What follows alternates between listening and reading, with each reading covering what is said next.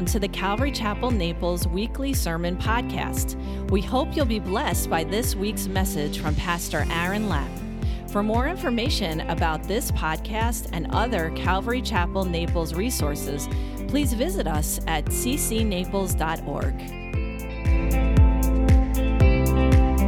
Father, we thank you again for the privilege to be able to come and open up your word today here together in this, this place, Lord. I pray that you would take this time, Lord, that you would speak through me today, Lord, that these words that we've prepared together, Lord, would uh, reach in and pierce the heart today. So, Lord, I ask for your blessing, and in your name, Jesus, I pray. Amen.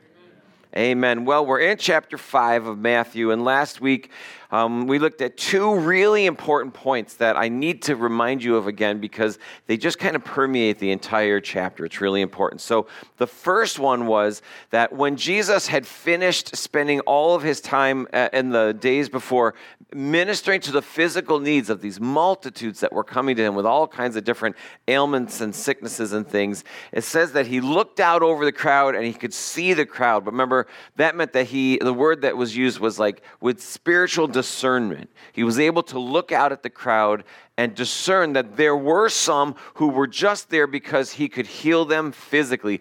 But there were some there who that went beyond that, who wanted to actually hear what it is that he had to say. And so, Jesus, it says here that he went off up into a mountain. Now, if you're from Florida, a mountain is when the ground goes like, like up a little bit, like this.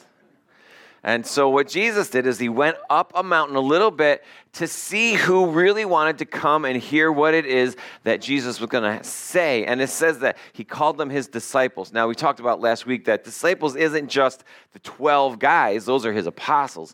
Disciples means anybody that is a follower or a learner of Jesus. And so, who he's going to be speaking to are those who are his followers or his believers. Now, that included a bunch of people then. It would include a bunch of people after then. It would include a bunch of people after them. And in fact, that includes you also if you are a follower of Jesus Christ. You're considered a follower, a disciple, a learner of Christ. And so, while he's speaking in this passage, and in this chapter and the next three actually, when he's speak, who he's speaking to is his disciples, his learners. Essentially, he's speaking to y'all, y'all. Mm-hmm.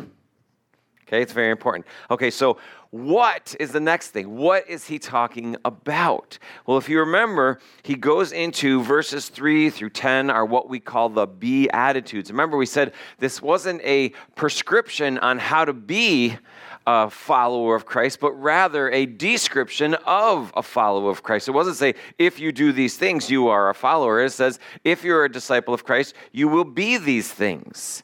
And then he goes through. You remember last, last week we kind of looked at the fact that this isn't a list that you get to pick from like a menu, like, oh, I'm going to have like the Jesus menu, and I'll, I'll pick meekness and I will pick uh, mercy um, no, this is like a description, like a whole long description of the characters, character traits of a follower of Christ. But see, what's really important to grasp is that these are not describing earthly benefits of these characteristics, but rather by using the word blessed, or in Greek, makarios, is a word that means benefits of God Jesus is saying these are spiritual realities, not earthly benefits. That's important to remember as you go through because a lot of these Beatitudes are um, misunderstood and, and mispresented to uh, the church, frankly. When he says, Blessed are the poor in spirit, for theirs is the kingdom of heaven, he's not talking about people who are down or depressed or like Eeyore. Remember, we talked about Eeyore last week? All right my house blew down. I'm not talking about that. Poor in spirit, remember, is the person that says, I have nothing in my spiritual bank account of any value to offer up to Christ. It is a matter of me being emptied of my spiritual bank account so that I can be filled with Christ. You understand? We talked about the different banks, banks, banks accounts last week. Um, you don't have, I don't have anything that I can offer to Jesus and say, here, let's put this into our spiritual bank account. It's, it's all him. It says, Those who are poor in spirit, if you are emptied of your own spiritual bank account and filled up with Christ, there, there is the kingdom of heaven. And then he went on and he said, when he's talking about blessed are those who mourn, remember, it's not talking about earthly benefit. He's not talking about those who maybe lose a loved one or a job situation or something, or they're sad and someone comes alongside them to comfort them. Blessed are those who mourn. A spiritual reality that he's talking about is blessed are those who mourn over their sinful condition because mourning over your sin, we looked at this, leads you to repentance, which brings confession, which leads to uh, being forgiven and restored. We looked at that last week as well, some specific verses about that. So he's saying, Blessed are those who are emptied of their own spiritual bank account and filled up with Christ, who mourn over their sin because it drives them to repentance and confession and restoration. He says, Blessed are those who hunger and thirst for righteousness, for they will be, what's it say? What does it say? Filled. Filled. This in Greek says not just who hunger and thirst, but are who hungering and are thirsting. It's ongoing. And it's not any, when it says righteousness, this is talking about the righteousness of God. So it's saying that blessed are those who are continuing to hunger and thirst after the righteousness of God. You will be filled. Remember, it says in, in Jeremiah 29 13, you will seek me and you will find me when you seek me with your whole heart. Right? In James, oh, I just blanked. James 4 8. Draw close to God and he will draw close to you. Right? If you search after him, you will be filled. Blessed are the merciful, for they shall obtain mercy. Boo, that's a bad translation. I'm sorry, it's like that. It's not saying, if I am merciful, then I will give mercy, then I will receive mercy. Like if I'm merciful to you, then you're going to give mercy to me. Actually, is not what it says in the Greek language. That it says, Blessed are those who understand or comprehend or are full of mercy, they will show mercy. That's what this verse says. It's like when I understand the mercy that I've received from God, I will then show mercy. In fact, it's almost like uh, I'm a vessel that I'm trying to contain the mercy of God. And I, once I've contained, I'm so full that it overflows from me and spills out into everybody else around me. And so now I am showing mercy. Remember, we looked at Exodus uh, 34 last week where God, after, after you know, they had completely failed and Moses was on the mountain getting the Ten Commandments and they, they convinced Aaron to make a golden calf for them to worship after God had literally led them out miraculously out of Egypt with like plagues and splitting the sea and all this stuff. And Moses was gone and they were like, you know what we should do to honor God? We should make a cow and worship that. Because that makes complete sense. And so that's what they did. And so when, when, when Moses came down and they were all dancing around this cow and he, he threw down these tablets, God says, Moses, cut two more tablets and come back up here. I'm going to give you these again. And it describes him in there. After they've done that, describes God as very first thing, merciful, full of mercy. The very attribute of God is mercy that he pours out on us, mercy that he pours out on us. You remember what mercy means? Not getting what we deserve not getting what we deserve. We deserve hell. God said, But I have mercy, and I will give you life through my son Jesus. We'll see that today. It says, pure in heart. Blessed are the pure in heart. I really like this one because the pure in heart, it doesn't mean you're perfect. Pure in heart, it means a heart that is unmixed it means that you're not trying to combine different ideologies or theories or ideas about God. It means that I have a pure understanding of who God is based on what it says in His Word. Because when my heart is unmixed, when I have an untainted view of God, then I can see God, as it says here, for who God is based on what the Bible says. Blessed are the peacemakers. You know, not the guys that, you know, he's not talking about those who try and get in and, you know, make peace in your family. You may, maybe someone has said that to you. Well, you're the, you're the peacemaker of our family. So, like, when my brother argues with my sister and I get in and I'm like, hey, guys, hey, can't we all just get along? It's not talking about that. The word peacemaker is one who bravely declares the terms of God, how someone is made whole. That's a long definition for one word, but that's what it means. One who bravely declares the God's terms for making someone whole. What does that sound like to you? That sounds like sharing the gospel to me. That sounds like the peacemaker is the one who bravely shares the gospel of Jesus Christ. That's a peacemaker. Now, you would think that after hearing all of these amazing characteristics of what a Christian is in these Beatitudes, you would think, you know what, man, I wish I had a neighbor or a coworker like that. That person sounds awesome. Pure in heart, meek, peaceful. Yes. Great. Doesn't everybody want those things? Isn't that who you want to be? Your neighbor next door? I want my neighbor to be meek and pure of heart and, and merciful and forgiving. I need a minute with the hedge. do you guys remember the hedge?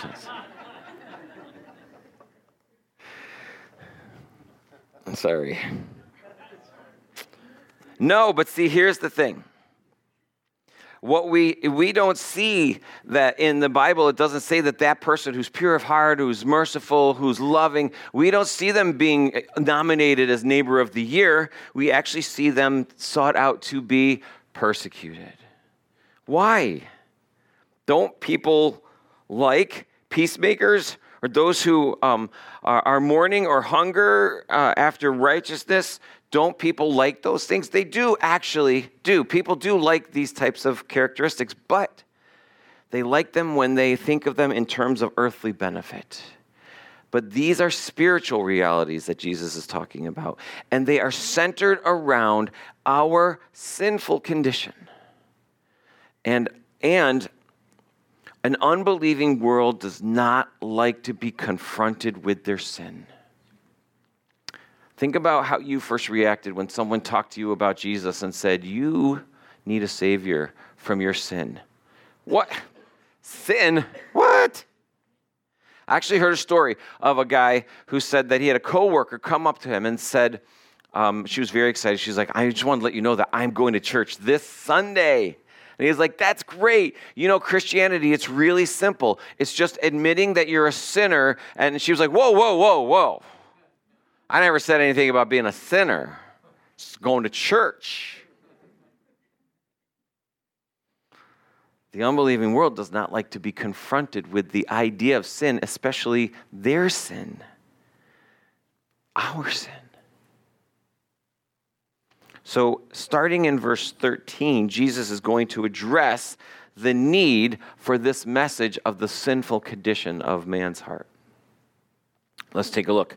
He says, You are the salt of the earth, but if the salt loses its flavor, how shall it be seasoned? It is then good for nothing but to be thrown out and trampled underfoot by men. Couple of things. Very first thing, you.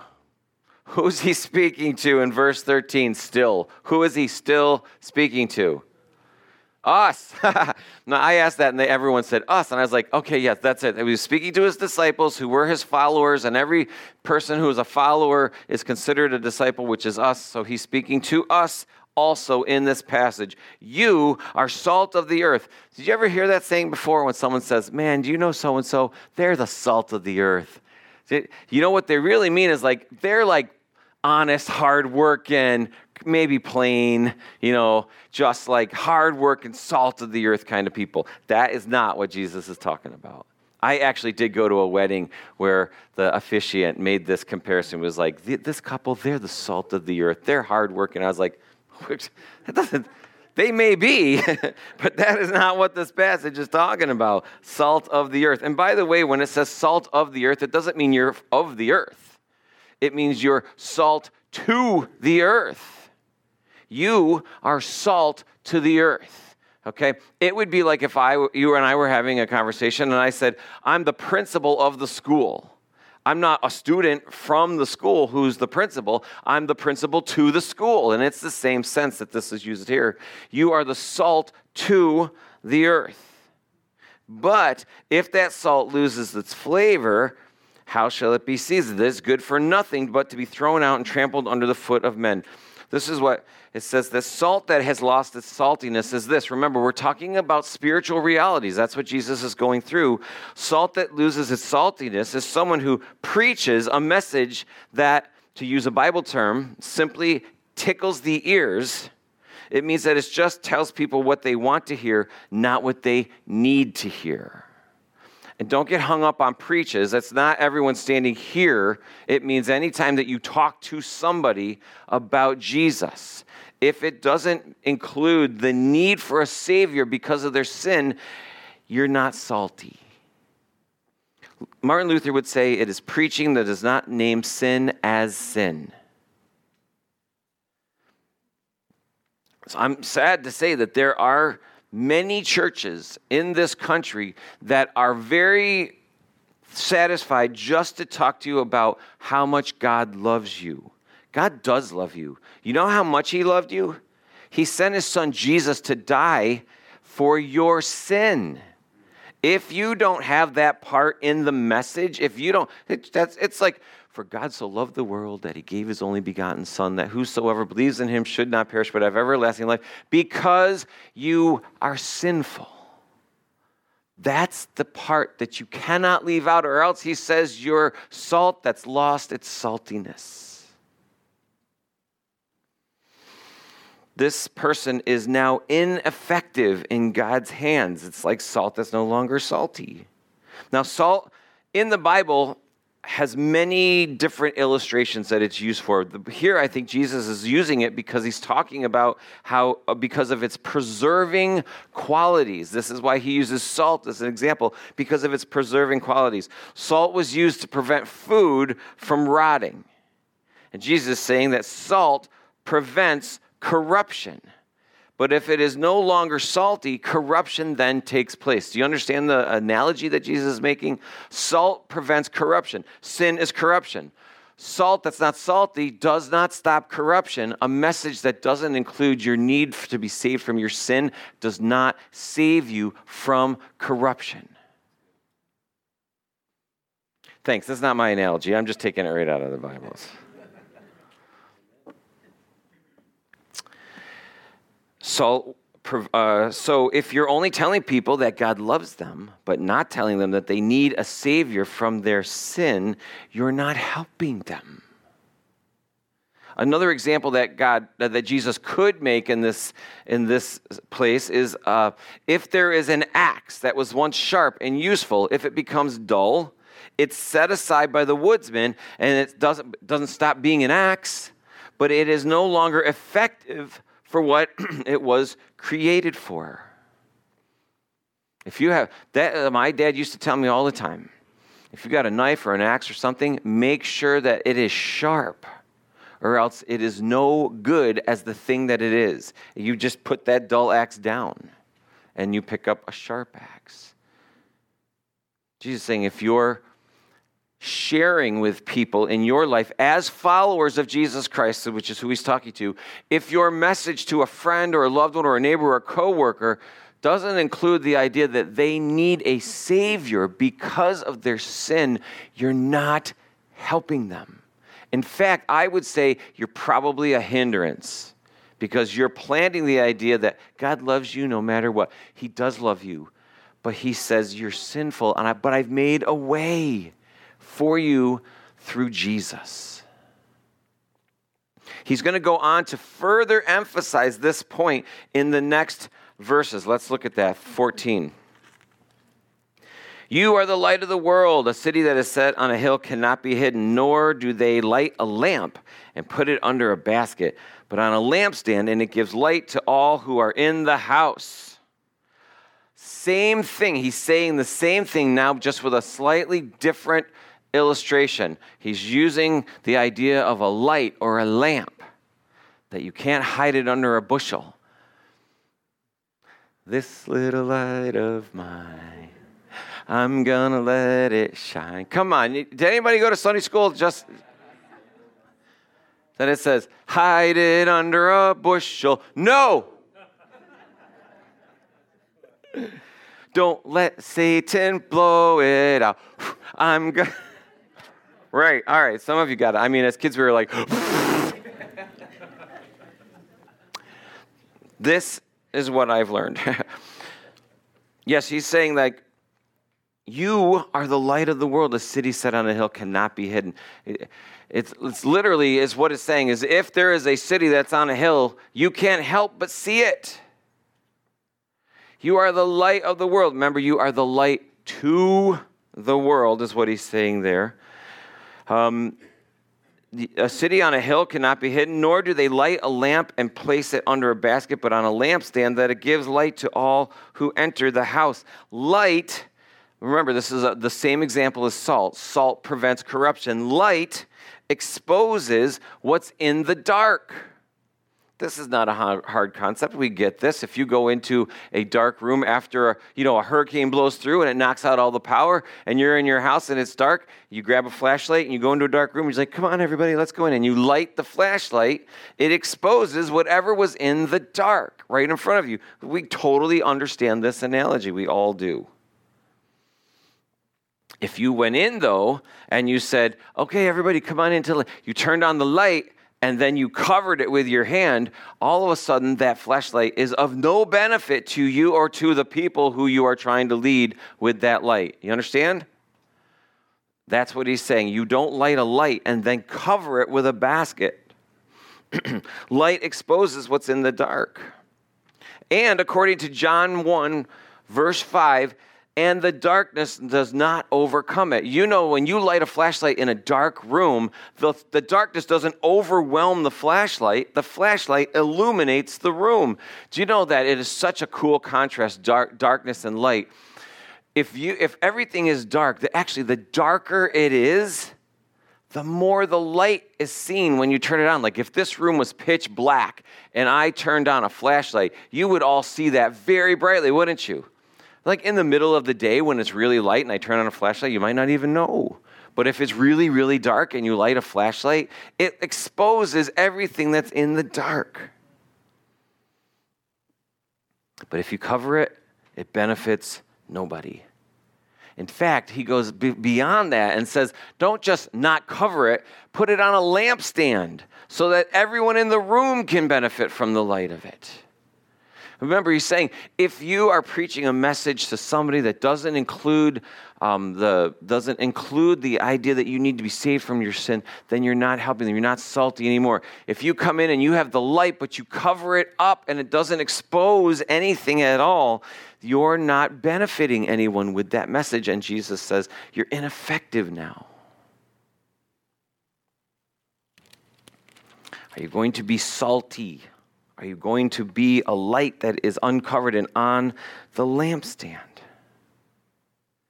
In verse 16, he says, Let your light so shine before men that they may see your good works and glorify your Father in heaven. Notice, let your light shine doesn't mean your light, but in Greek it says the light of you, meaning the light that you have now that isn't from you, but is, was given to you. Where does our light come from? It's not from us. Think about a flashlight. If you take the batteries out of a flashlight and then turn the flashlight on, does it light? No. Okay, or if they're dead because you haven't checked them since the last hurricane. a lot of groans there. Did personal experiences? Did anybody check these? No, see, the, the light from a flashlight comes from the power that was put into it. So you're the flashlight. What's the power? The Holy Spirit has come into us. That's the power. Let that light shine before men that you may they may see your good works and glorify your Father in heaven. See, here's the thing. The object of our shining is not that we, that people may see how good we are or even see us at all but that they may see God's grace in us and cry, What a God these people have. See, he's saying, so shine your light that when people see you, they see the glory of God, not you. Right? That you would look at somebody like me and this amazing job that I'm doing here and say, God must be amazing if he can get that out of this guy.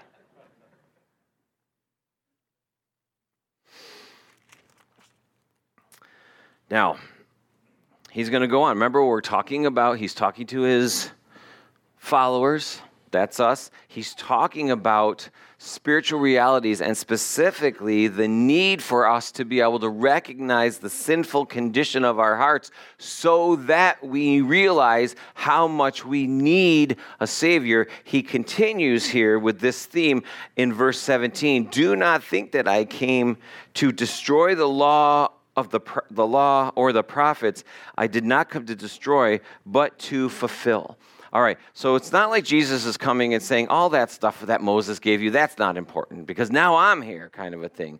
Actually, what he said was, I didn't come to destroy it, but to fulfill it. Now, that word destroy isn't him saying, I'm going to take a, like a sledgehammer to a wall. The word destroy there in Greek actually is a word that they would use when they were describing someone who would bring in an animal who was hooked up to a cart and they would take off the harness and bring that animal into the stable as if they were saying, This animal is no longer needed.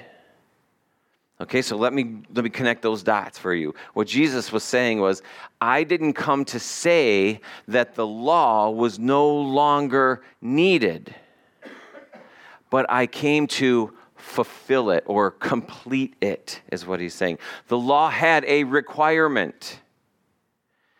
Jesus said, I came to fulfill that requirement. He says, For surely I say to you, till heaven, er, heaven and earth will pass. What does it say? I say to you, till heaven and earth pass away, one jot or one tittle will by no means pass from the law till it is fulfilled. But what did he say he just did? He came to fulfill okay, not to destroy. He says, I didn't come to say that it was of no use, I've come to fulfill it. So the idea was, what is the purpose? Of the law, then, if he's saying that the law still has a purpose, even though I came to fulfill it, there is a purpose for the law. What is the purpose of that law? I'm going to turn over. You can go with me there if you want. Galatians chapter 3. Galatians. It's right before Ephesians. Or you can jot it down and just listen. Galatians chapter 3, verse 24 Therefore, the law was our tutor to bring us to Christ that we might be justified by faith. So, Jesus, uh, Paul writes here that the role of the law was to act as our tutor or our schoolmaster to help us to see that we needed Christ. In fact, what he was saying and what he's going to say here is that you have to keep the law perfectly if you want to live by the law. But so you will know that well, you'll, you'll look at the law and say, man, I could never keep that perfectly. Paul says, that's right. That's right, you can't. But Jesus fulfilled it. So that drives you to Jesus. And Jesus said, I haven't come to say that the law is no more use and should be put away, but rather it has a purpose to be fulfilled perfectly and could only be perfectly fulfilled by me, Jesus would say. And he did. Jesus never transgressed the law in any point, ever. Never transgressed the law in any point ever. So maybe some of you are thinking, yeah, but wasn't there like a couple of times when like the, he did something on the Sabbath, and then they came and they said, Jesus, your disciples are eating, or you ate the showbread, or all these other things that they tried to say. You're transgressing the law. Um, actually, Jesus wasn't transgressing the law, but was transgressing or rejecting their interpretation of it since it had been given. They had added a whole bunch of interpretation to the law in, in trying to help help them and everyone else keep it. And Jesus says, I'm not about your interpretation of what you says, say the law says. I am about what the law says, and I have kept it perfectly perfectly, even every jot and tittle. You know what jot and tittle is? It's first of all super fun to say. Let's all try it. Ready? Jot and tittle. Right? Okay. What it actually means in Hebrew is like it's like the smallest little part. Like a jot is like the dot of an I, and um, a tittle is it maybe says in your Bible stroke of the pen, right? But it is where we would get the saying, um, dot every I and cross every T. You know, you know that means like pay a lot of attention to these very like every detail. Dot every I, dot every I, cross every T, every jot and tittle. He's saying that every dot and every T will be crossed by me, Jesus says. It will be completely fulfilled by me.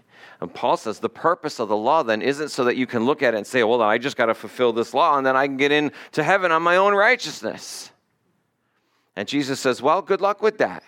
Eh, good luck with that if you want to try. Maybe you're here. Maybe you're here today and you're thinking, I thought all we had to do was be good, good people. I just had to be good people. And, and, and hey, maybe you'll come and say to me later, I am a good person. I've never killed anyone. well, good. I'm glad. glad you never killed anyone. But incidentally, that's just, that's not something good you've done. That's something bad you haven't done. It doesn't work exactly like that. No, maybe it's like, like, well, like I tutor people or I help ladies across the street or I carry groceries or I do a, like I call and encourage people. Those are all great and I'm glad. Keep doing all those things. But those things alone aren't getting you into heaven. You may say, "Yeah, but I'm pretty good." Pretty good isn't even close. It's not even close. And maybe you think, "No, I'm more than pretty good. I'm really good. I'm really really good." Great. Not even close. That's not even close. If you're here and you're thinking, I'm going to heaven because I'm a good person, you're not getting into heaven or a good person. Either one of those things based on your own righteousness. That Jesus is going to say down here that unless you are more perfect than the scribes and the Pharisees, you're in big trouble. Unless, unless you're seen through me, Jesus says, unless you're seen through me. Because, again, when Jesus says, I fulfilled the law, he's not just talking about all the requirements, but th- what was required. There was judgment attached to the law. That if you didn't keep it or if you transgressed it, there was judgment. And Jesus said, I fulfilled the judgment as well. Because I went to the cross this communion today. We're going to look at that. He says, This is my body that was, that was given for you Given for you means in your place.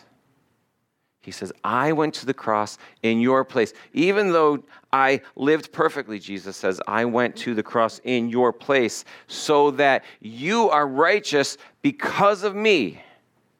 Only because of me. He says in verse 19, Whoever therefore breaks one of the least of these commandments and teaches men so shall be called least in the kingdom of heaven, but whoever does and teaches them to be shall be called great in the kingdom of heaven. It is a warning that, God, that Jesus is giving them to say, if you are going to teach this, teach it completely and say, you need a Savior to be saved from your sin. Do not tell people God loves you and it's all okay. It is incomplete. It's an incomplete gospel, it's counterfeit. He warns against that. For I say to you that unless your righteousness exceeds the righteousness of the scribes and the Pharisees, you will by no means enter the kingdom of heaven. Now, I want to point something out to you right here that's really interesting. This says that your righteousness, that means your goodness, whatever you think makes you good, that has to be better than, exceeds is abundantly better than is that's what that word means in greek abundantly better. So it's not just like you're like one you know good unit better than uh, the pharisees but that you're like exceedingly abundantly better than a pharisee. And not just a pharisee. You see this says the scribes and pharisees. So this means like every scribe and every Pharisee because he was making a point because there were some scribes or Pharisees that could keep like three quarters of the law, but then the, the last quarter they messed up on. But this group over here, they had those down, but they were not keeping these other parts. Uh, maybe this group of Pharisees, they had covered the parts that these guys couldn't keep up, but they had downfalls in their lives as well. But among all of them, they probably had it all covered. And Jesus said, You got to be better than that. You have to be better than that. So here's a test, a little test for you guys. How many of you, by show of hands, and don't be embarrassed, have ever sinned even one time in your entire life? One time, even once? Everybody, everybody. Right? So guess what? You're not perfect. That disqualifies you from getting into heaven on your own righteousness. But the good news, the gospel says that Jesus was perfect and went to the cross on your behalf, in your place, and shed his blood to cleanse you from sin, so that when God looks down at you, he sees you as righteous because of Jesus. Amen? That is what this is talking about. That's what this is talking about. There is no way that I am going to stand up here and tell you God loves you just the way you are. He does love you. But He said you're sinful and you need a Savior. I have to tell you that. I have to look right there. Right there, it says that I have to tell you. Guess what? You have to take that message and you have to say it too. You have to go and you have to tell your family. When you're talking to someone, say, you know, God loves me so much. I am a sinner, but God has forgiven me. That's our message. I'm a sinner, but God has forgiven me. I believe that. The Bible says if I believe it, I'm going to heaven. Amen? Who wants to go to heaven? Me? Right now.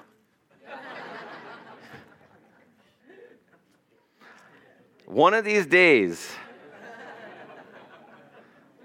that's going to be so great.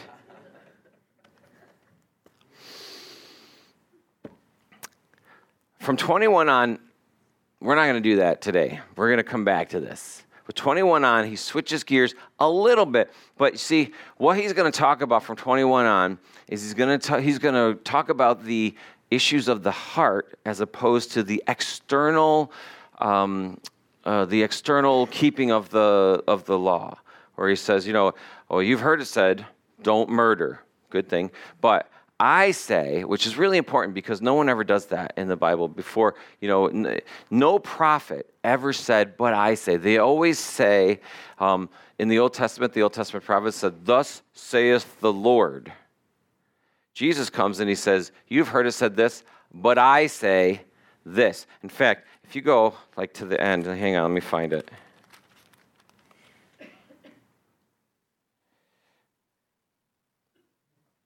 It says at the end of chapter 7, this was when Jesus is done speaking the Sermon on the Mount. And it was so when Jesus had ended the sayings that people were astonished at his teaching, for he taught them as one having authority and not as the scribes. Why did Jesus why was Jesus able to speak with authority about these things? Because he's God and this is his word. Amen. Amen. Let's pray. Heavenly Father, I just thank you so much for this word today. The reminder, Lord, uh, that um, the condition of our heart is sinful, but that you made a way through your Son, Jesus Christ, dying on the cross. So, Lord, I thank you for that. Lord, I desperately pray for anyone here who is trying to work their way into heaven through good works or being a good person. Lord, as we saw so clearly today that you pointed out that it is impossible for us to do that and that we desperately need a Savior, um, which we have in Jesus Christ. So thank you, Lord, for that reminder. I pray right now, Lord, for anyone here who still has not accepted Jesus as their Lord and Savior and embraced his righteousness in the sight of God. Lord, that you would just be speaking into their hearts right now and urging them to uh, come to that realization and admit that they're a sinner who needs a Savior, Lord. I, I thank you, Lord, that you made a way for us to be saved. In your name, Lord.